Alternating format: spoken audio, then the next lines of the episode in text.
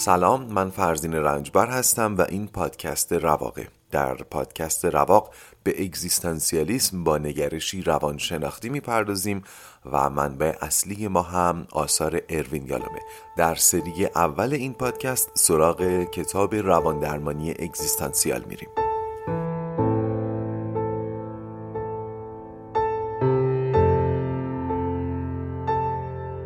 این اپیزود شنبه اول شهریور 98 منتشر میشه.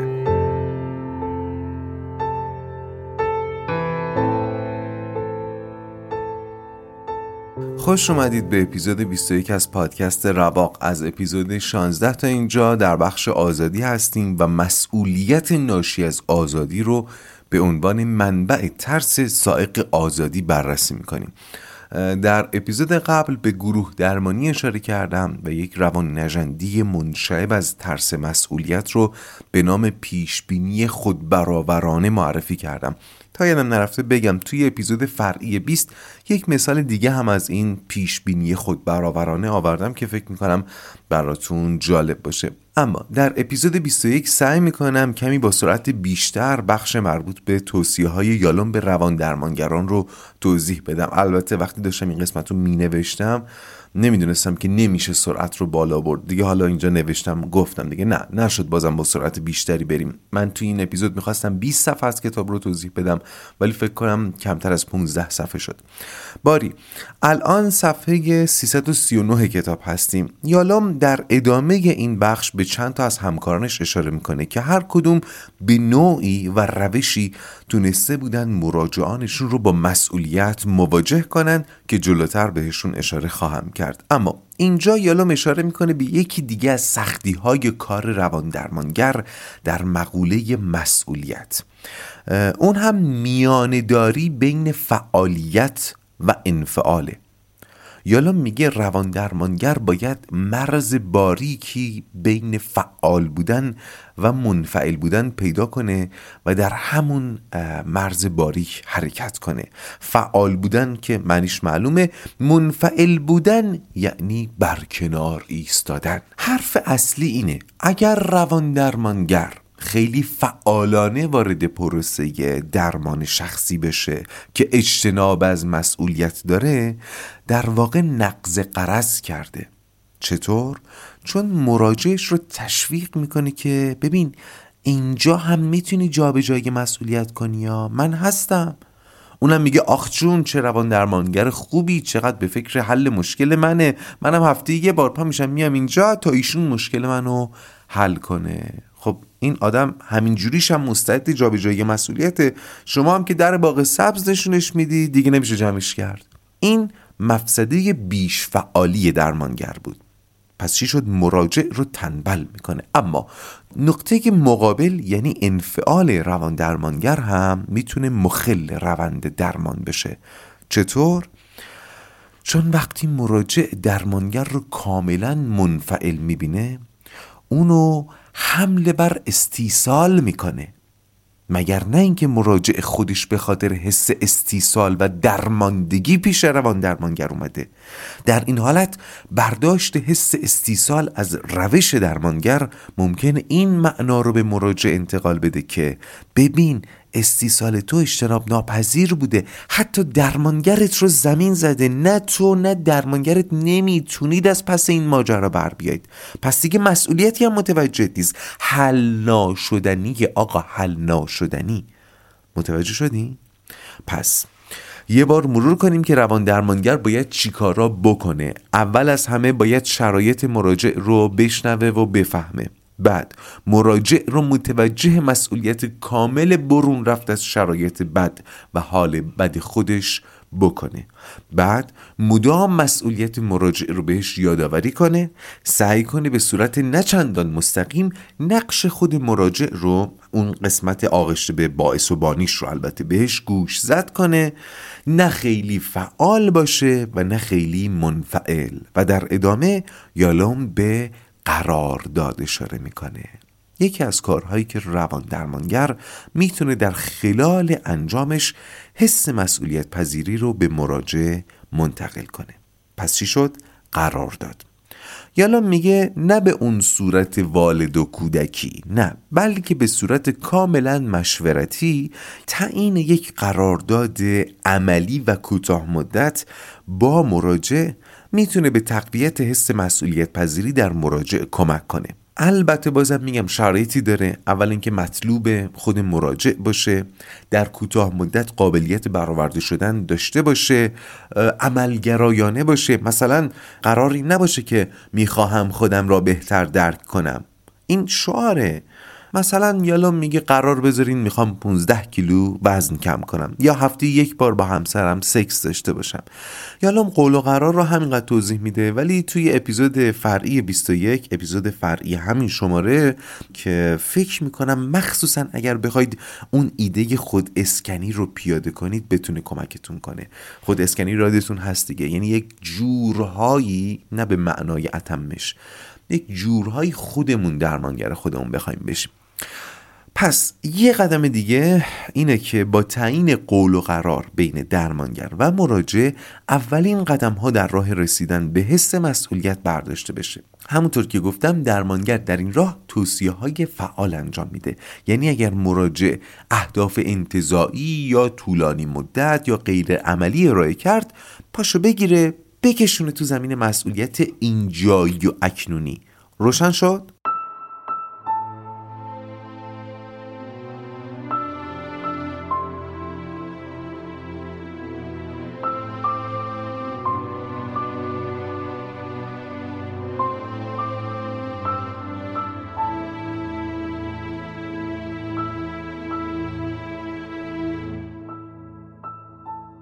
یالوم اینجای کتاب به یکی دو تا از همکارانش اشاره می‌کنه و نکات برجسته و احیانا ضعف هایی رو که در روش درمانشون به ذهنش می‌رسه بیان می‌کنه. من فکر می‌کردم توی این اپیزود فرصت میشه به دوستاتشون بپردازیم ولی فقط یکیشون توی این اپیزود جا شد. ایشون هم روان درمانگری هستند به نام فریتز پرز که مفهوم گشتالت در شیوه درمانش بسیار مهمه. گشتالت گوش کنید. به معنای کارهای نیمه تمامه به معنای مسئولیت های بر عهده گرفته نشده به معنای آگاهی های مسدود شده. بذارید من بهش بگم ناتمام ها ناتمام های زندگی. یک پرانتز من باز کنم. در نظام آوایی زبان فارسی تلفظ سه تا حرف سامت در انتهای کلمه پشت سر هم وجود نداره. توجه کنید. معنیش این نیست که ما نمی‌تونیم تلفظ کنیم. نه جزو نظام آوایی ما نیست. همونطور که تلفظ حرف صامت در ابتدای کلمه جزو نظام آوایی زبان فارسی نیست. از این روست که ما در کودکی به stop می‌گفتیم. استوپ یا موزیسین های قدیمی به ارکستر. ببینید سه تا حرف صامت انتهای کلمه ستر می‌گفتن ارکستر. یا ما قدیما به لوستر. نمی گفتیم لوستر می گفتیم لوستر یک راه ساده اینه که یکی از این حروف صامت رو مصوت بهش اضافه بکنیم مثل لوستر یا اینکه یکی از این حرف ها رو تعمداً تلفظ نکنیم مثل ارکستر. یا ارکست. می‌بینید یکی از این حروف رو تلفظ نمی‌کنن. فقط گفتم این رو یادآوری بکنم که چرا من از این به بعد به آقای پرلز میگم آقای پلز. باری. پلز معتقد جنگیدن با علامت بیماری اونو تشدید می‌کنه. مثلا اگر کسی مثل روت در اپیزود قبل از انزوا میترسه این علامت روان نجندیه نباید با خود انزوا جنگید. باید رفت سراغ گشتالت روت سراغ ناتمام هاش دیدیم که چقدر حرف ناگفته داشت روت. بعد پلز راهکارهایی ارائه میده که کمک می‌کنه بیمار زودتر به زمین مسئولیت پا بذاره. این راهکارها و ترفندهایی که ارائه میده رو گوش کنید. توی باز همون خود اسکنیه کمک می‌کنه. مثلا استفاده مداوم از زمیر اول شخص و پرهیز از افعال مجهول. این خیلی مهمه ها. شاید شنیده باشید میگن کسانی که به جای من میگن ما دچار ضعف اعتماد به نفسن حالا من با اینکه واقعا نشان عدم اعتماد به نفس هست یا نه کاری ندارم ولی در شیوه پلز هم یا در همین گشتالت درمانی عدم استفاده از زمیر اول شخص معنی داره. مثلا میگه که ما هم رفتیم ببینیم چه خبره. در حالی که منظورش اینه منم رفتم ببینم چه خبره. توی گشتال درمانی و توی نگرش اگزیستانسیال هم معنا داره این عدم استفاده از زمیر اول شخص. یا از اون بدتر استفاده از افعال مجهول افعالی که فائل ندارن. مثلا طرف میگه آقا مشغله بیداد می‌کنه. مشغله بیداد می‌کنه یعنی چی؟ مشغله رو کی ایجاد کرده؟ باید بگی زیادی خودم رو مشغول کردم. این یعنی مشغله زیادی دارم. یا صحبتم طولانی شد. صحبتم طولانی شد یعنی چی؟ مگه صحبت از خودش اختیاری داره؟ باید بگی زیادی صحبت کردم. پس بیاید دوباره بریم سراغ نسخه اگزیستانسیال زندگی و در بخش مربوط به آزادی دوز استفاده از افعال معلوم و اول شخص رو تا جایی که می‌تونیم ببریم بالا. حالا که داریم می‌نویسیم توجه به پالس های اطرافیان و تلاش برای خود اسکنی رو هم در بخش آزادی نسخه اگزیستانسیال زندگی اضافه کنیم. پلز با سماجت بسیار تلاش می‌کرد مراجعانش مدام به مسئولیت فکر کنند و راجع بهش حرف بزنن و حتی خورده مسئولیت براشون تعریف می‌کرد. و یکی دیگه از ترفندهای پلز همین تعریف خورده مسئولیت بود. مثلا اگر یکی از مراجعانش موقع صحبت با پلز مدام چشمش میدوید و نمی‌تونست مستقیم توی چشمای پلز نگاه بکنه یا eye contact ایجاد بکنه ازش می‌خواست که توی این یک ساعت مسئولیت ندزدیدن چشماش رو بر عهده بگیره. پس اینم شد یک ترفند دیگه پلز. ترفند دیگر پلز که مورد ستایش یالوم و مورد تایید بسیاری دیگر از روان درمانگران بوده تشدید علامت بود. تشدید خودخواسته علائم روان نژندی مثال معروفش هم توی قضیه لکنت زبان دیگه. احتمالا باید شنیده باشید. یکی از راهکارهای شناخته شده درمان لکنت زبان تشدید خودخواسته لکنته. تا از این راه گوش کنید تا از این راه حس تسلط برخیش افزایش پیدا بکنه. پیلز معتقد بخش زیادی از روان نجندی های ما مبتنی بر گشتالته مبتنی بر ناتمام های زندگی ماست. مثلا در مورد همین لکنت زبان به یکی از مراجعانش اشاره می‌کنه که وقتی ازش خواست با همین شیوه تشدید علامت لکنت خودش رو بیشتر و بیشتر کنه و تشدید کنه هر دو متوجه شدن چه حجم عظیمی از خشم فروخورده در وجود اون مرد در قلیان بود. او همیشه مجبور بوده آرومتر از خلق واقعیش رفتار کنه و این باعث انباشت خشم در او شده بود. پس پلز بهش گفت انتخاب با توه یا الکن بمون یا کمی زود جوشتر و عصبانی تر باش. و زودتر خشمگین شو.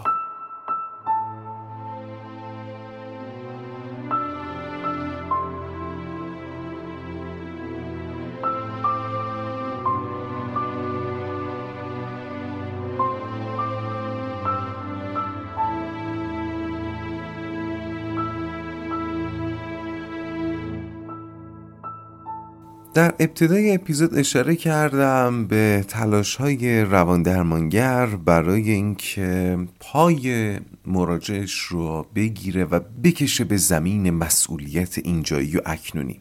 حالا می‌خوایم باز بریم سراغ یک مورد بالینی و می‌خوایم شما رو با جورج آشنا کنم. جورج یک دندان پزشک جوان و موفق سی ساله است که در جوانی موقعیت اجتماعی و اقتصادی خوبی هم داره و به تازگی از همسرش جدا شده چرا؟ یالم نوشته چون چون جورج ناگهان خودش رو در رابطه با زن دیگری یافته بود که احتمالا اشاره داره به حرفای خود جورج یعنی نقل به مضمون کرده حرفای جورج رو و اشاره داره به مسئولیت گریزیش دیگه. جورج نگفته با زن دیگری رابطه برقرار کرده بودم. گفته بوده خودم رو وسط رابطه با یک زن دیگری یافته بودم. می‌بینید اشاره داره به همون افعال مجهولی که گفتم. مشکلی که جورج به خاطرش به یالوم مراجعه کرده بود این بود که بعد از فضاحتی که در ازدواج اولش به بار آورده بود حالا قصد ازدواج مجدد داشت ولی انتخاب از بین چند زن که همگی ماشاءالله شرایط خوبی هم دارن و به جورج هم اظهار علاقه می‌کردن براش سخت بود متوجه شدیم؟ می‌خواد دوباره ازدواج کنه. چندین و چند دختر دوروبرش هستن که از غذا همشون موقعیت خوبی هم دارن. به جورج هم اظهار علاقه می‌کنن و جورج حالا نمی‌تونه انتخاب کنه. مشکل جورج اینه. قبل از اینکه پیش یالوم بیاد انواع و اقسام کمک ها رو از دیگران گرفته یا تلاش کرده کمک بگیره از دیگران در راه انتخاب و تصمیم نهایی برای انتخاب بین این دخترها. یعنی مثلا فرض کنید دوستش رو دعوت می‌کرده خونه مینشوندتش عکس دخترها رو نشونش می‌داده یه بیریف و خلاصه زندگی ازشون می‌گفته و میپرسیده که اگه تو جای من بودی کدوم انتخاب می‌کردی؟ تو بگو من کدوم انتخاب کنم؟ واقعا سخته نه؟ یا حتی خود دختر رو توی وضعیتی قرار می‌داده که یا بمونن یا برن. اگه میموندن توی این تردید با جورج شریک میموندن خب که هیچی. یا به تعبیر ما توی آب نمک میموندن. اما اگر می‌رفتن هم لاقل خودشون واسه خودشون تعیین تکلیف می‌کردن و یه بخشی از تکلیف جورج رو هم اتفاقا معلوم می‌کردن. خب بالاخره گزینه ها کمتر می‌شده.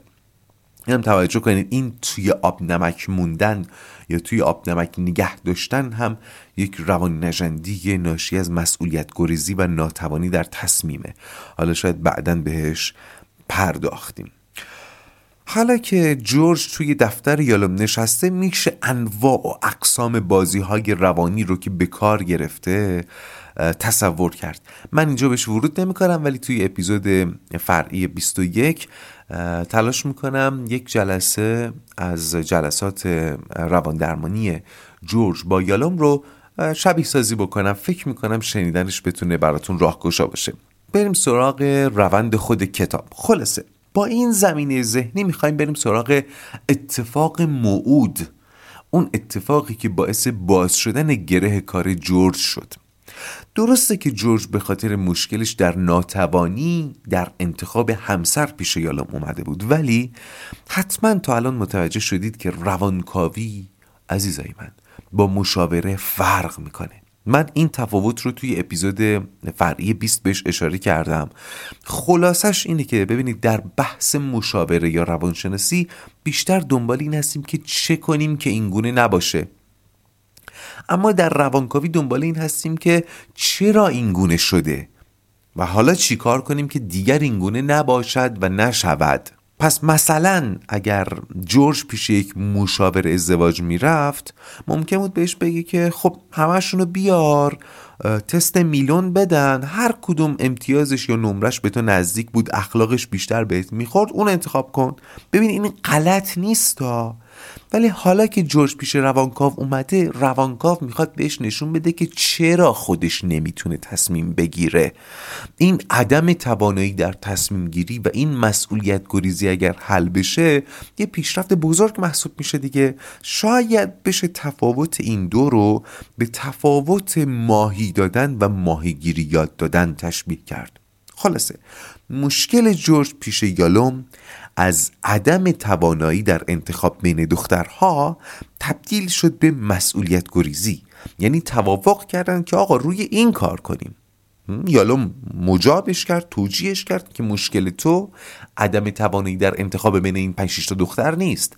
تو نمی‌تونی مسئولیت بپذیری. تو مسئولیت گریزی. بیا راسخ و با عزمی جزم پای این واسا. و طبیعتا خیلی زود در روند درمان پای خانواده جورج به بازی باز شد.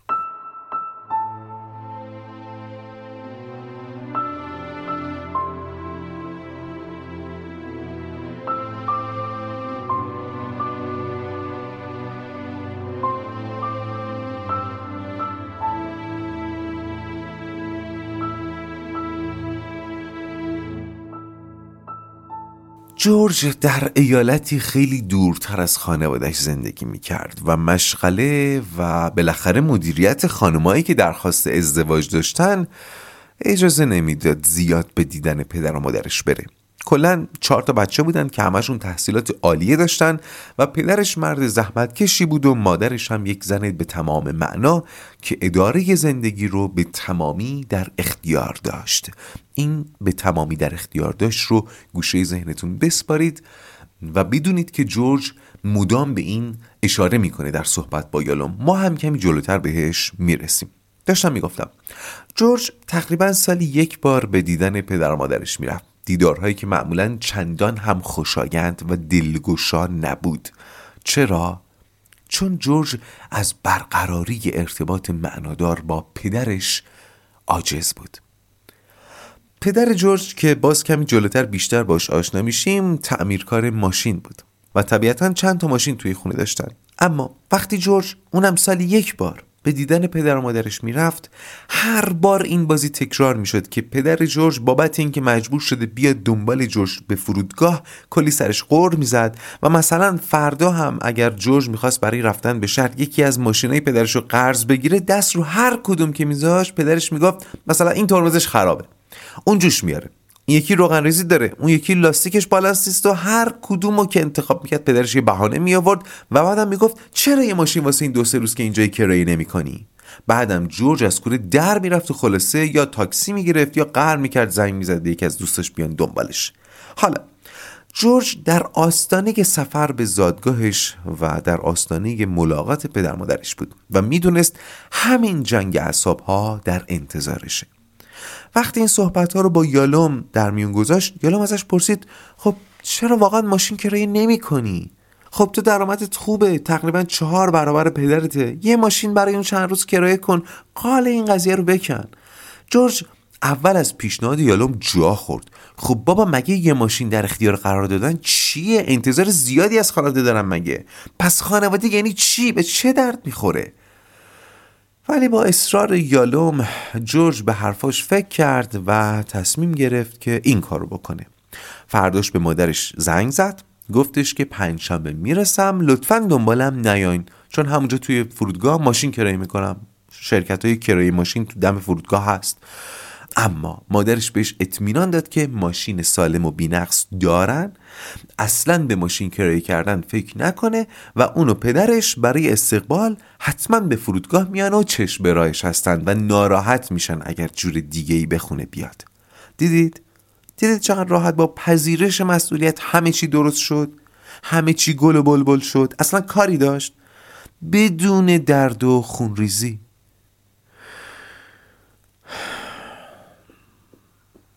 من می‌خوام چند لحظه سکوت کنم ببینم کیا فریب خوردن. کیا واقعا فکر کردن به همین راحتیه. همین. یه زنگ بزنه بگه ماشین خودم کرایه می‌کنم. یهو همه چی عوض شه و مشکلی که تو سی سال ریشه دوونده بدون درد و خونریزی حل بشه. نه اینطوری نیست. نمی‌تونه اینطوری باشه. پس بیاید بریم سراغ ادامه داستان جورج با پدر و مادرش.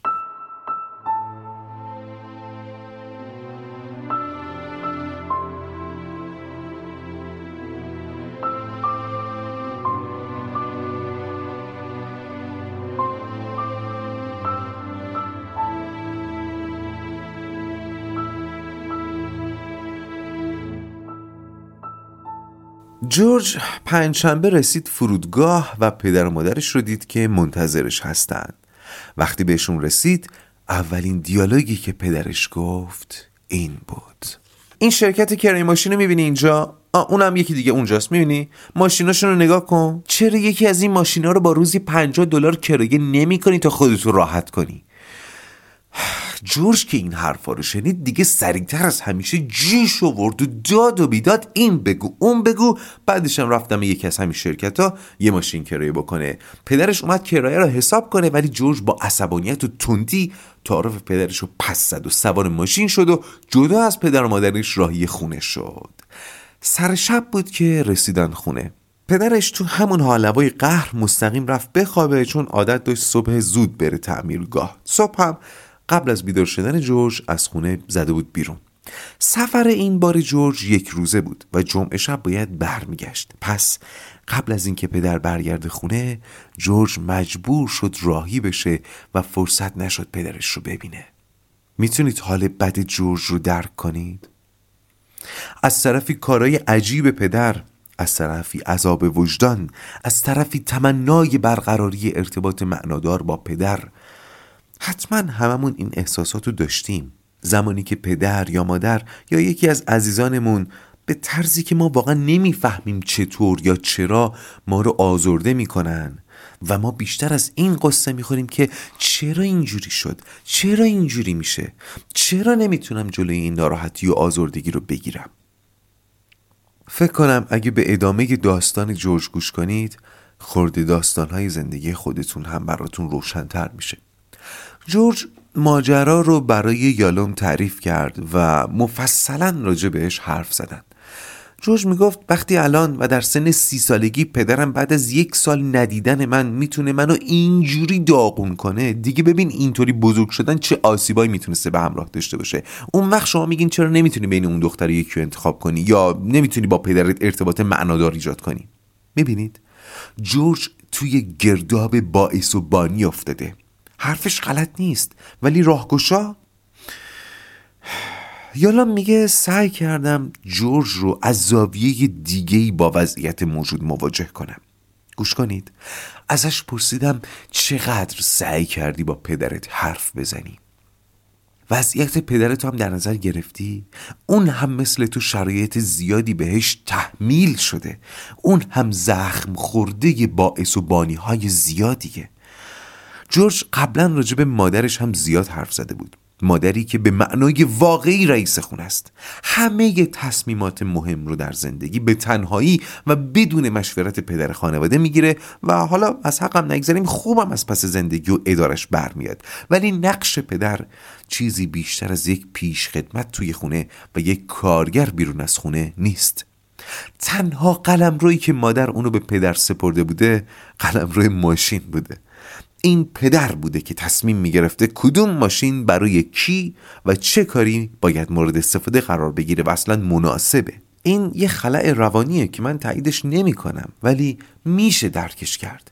مثال معروفی داره که وقتی بچه بودم پدرم در شرایط متناظر برام تعریف کرد برای اینکه بتونم شرایط رو درک کنم.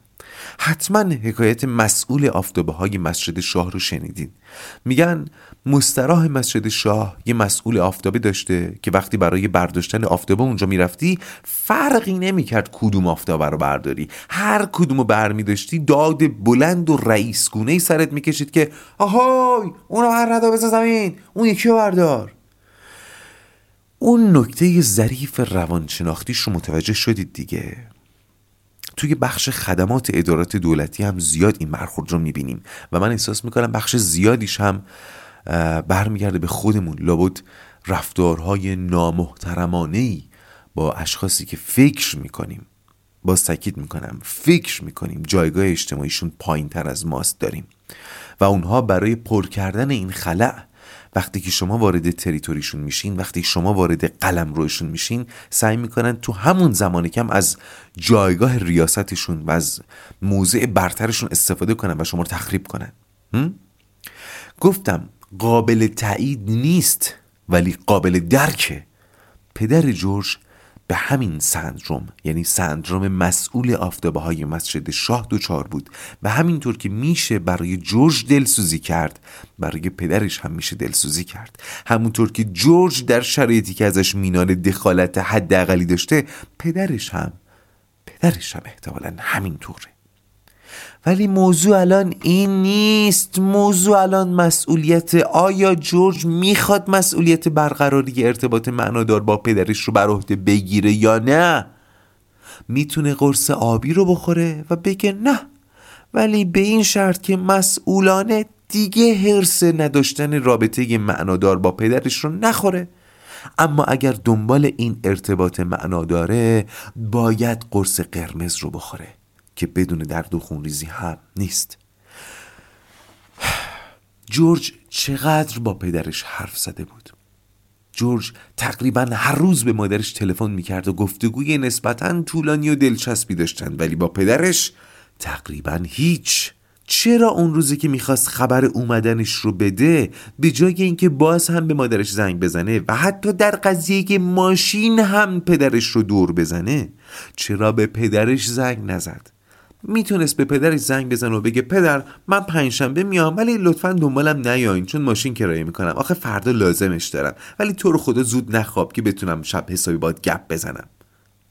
متوجه هستید که اگر جورج این کار کرده بود به احتمال قریب به یقین ماجرای سفر جور دیگه ای رقم می‌خورد؟ گفتم دیگه به احتمال قریب به یقین. دو تا نکته. نکته اول رو به کسایی میگم که مشکل جورج رو دارن ولی الان دارن باز هم خودشون و وضعیتشون رو استثنا می‌کنن. عزیزای دلم استثنا نکنید. مسئولیت خودتون رو کشف کنید. نکته دوم با اونایی که مشکل جورج رو به هیچ شما در خانوادهشون ندارن و اتفاقا این دیالوگ های شق آخری که گفتم توی خانوادهشون جریان داره. عزیزای من فکر نکنید توی همه خانواده ها اینطوره.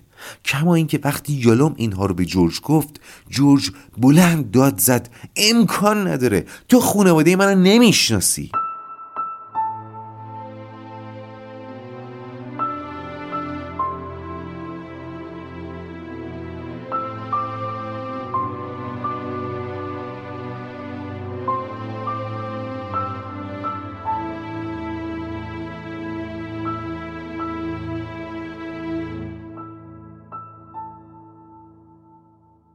جورج همچنان احساس گناه مبهمی نسبت به پدرش داشت.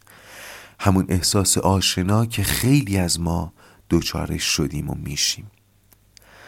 نسبت به اون پیرمرد سپید موی کل شق که از اردوگاه کار اجباری جان به در برده بود و سی سال تمام هر روز از ساعت شش صبح سر کار می‌رفت تا چهار تا بچهش بتونن دانشگاه برن.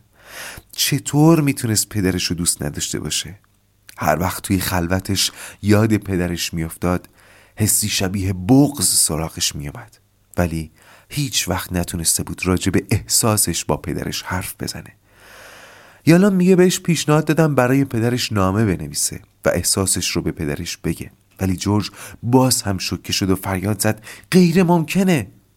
چرا غیر ممکنه؟ چون ما به هم نامه نمی نویسیم یعنی کسی جلوتون رو گرفته؟ نه. پس بهش نامه بنویس. بابا من به عمرم این کارو نکردم. اون وقت شکایت داری از اینکه با پدرت صمیمی نیستی؟ این گفتگو روی جورج اثر گذاشت. اما قبل از اینکه به اثرش بپردازم می‌خوام مقدمه چینی کنم برای خدافزی ممنون که با اپیزود 21 رواق همراه بودید. اگر توضیحات بیشتر و مثالهای بیشتر می‌خواید بشنوید اپیزود فرعی 21 رو رزرو کنید. برای رزرو اپیزود فرعی 21 می‌تونید به نشانی هامی باش دات کام رواقپاد مراجعه کنید. اما جورج عصر که برگشت خونه شروع کرد به نوشتن نامه. قرار بود نامه رو با سلام پدر عزیزم شروع کنه. نه مثلا با سلام پدر و مادر عزیزم. نامه پرسوز و گدازی شد. پر از ابراز احساسات پر از حرف های نگفته. فردای روزی که نامه به دست پدرش رسید به جورج زنگ زد و میون زار زدنهای احساسی هر دوشون به هم گفتند که چقدر دلتنگ هم بودن و هستن. خوبه بدونید رابطه که جورج و پدرش برای همیشه تغییر کرد و مثل قبل نشد. چقدر خوب میشه اگر پایان اپیزود 21 یک تعهد باشه یک پذیرش مسئولیت برای هممون. اگر موردی مشابه داریم در نزدیکمون که با پذیرش تام و تمام مسئولیت می‌تونیم یک ارتباط معنادار رو شکل بدیم کوتاهی نکنیم. مسئولیت از طرف ما به تمامی متوجه ماست. و حالا بدرود. این جنگل چوب خورده تو نقره های خفیفش. شیر لگت خورده داره. دریاست دریای تابوت. روشونه های نحیفش مرغابیه مرده داره. تفلک همش لنگ نونه. این سفره هرچی که داشته برداشته و بزل کرده. از تشنگی نصف جونه. این مشک دستاشو عمری. نظر ابوالفز کرده. این صورت استخونی. از فقر سیلی که می‌خورد. درد و فراموش می‌کرد. البته آدم نمیره. وقتی جوان بود با فوت خورشید و خاموش می‌کرد. روحی که رو موج افم منشست کنج اتاق و سرگرم بخت خودش بود. لبخند می‌زد به آفت. سیبی که نقشش همیشه زیر درخت خودش بود. بوده چری که رو اسکناسا رابه ناشناسا.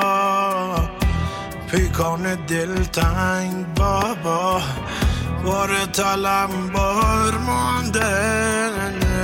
از شهر و از یار مونده قربانی جنگ بابا پی جامعه بی ادامه چشم انتظاره نامه. تسبیح و سجاد بابا. این صرفه های پر از دود ویرونه شاه مقصود. از سکه افتاده بابا.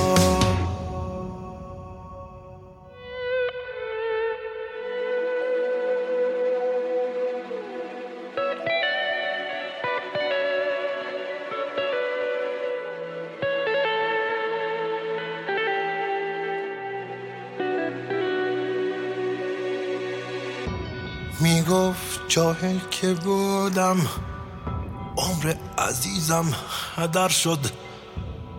توی صف سینما می‌گفت امروز دیگه نقش مهمی ندارم. توی تئاتر شما می‌گفت ده سال هر روز راه دواخونه ها را. ترک موتور گریه کرده.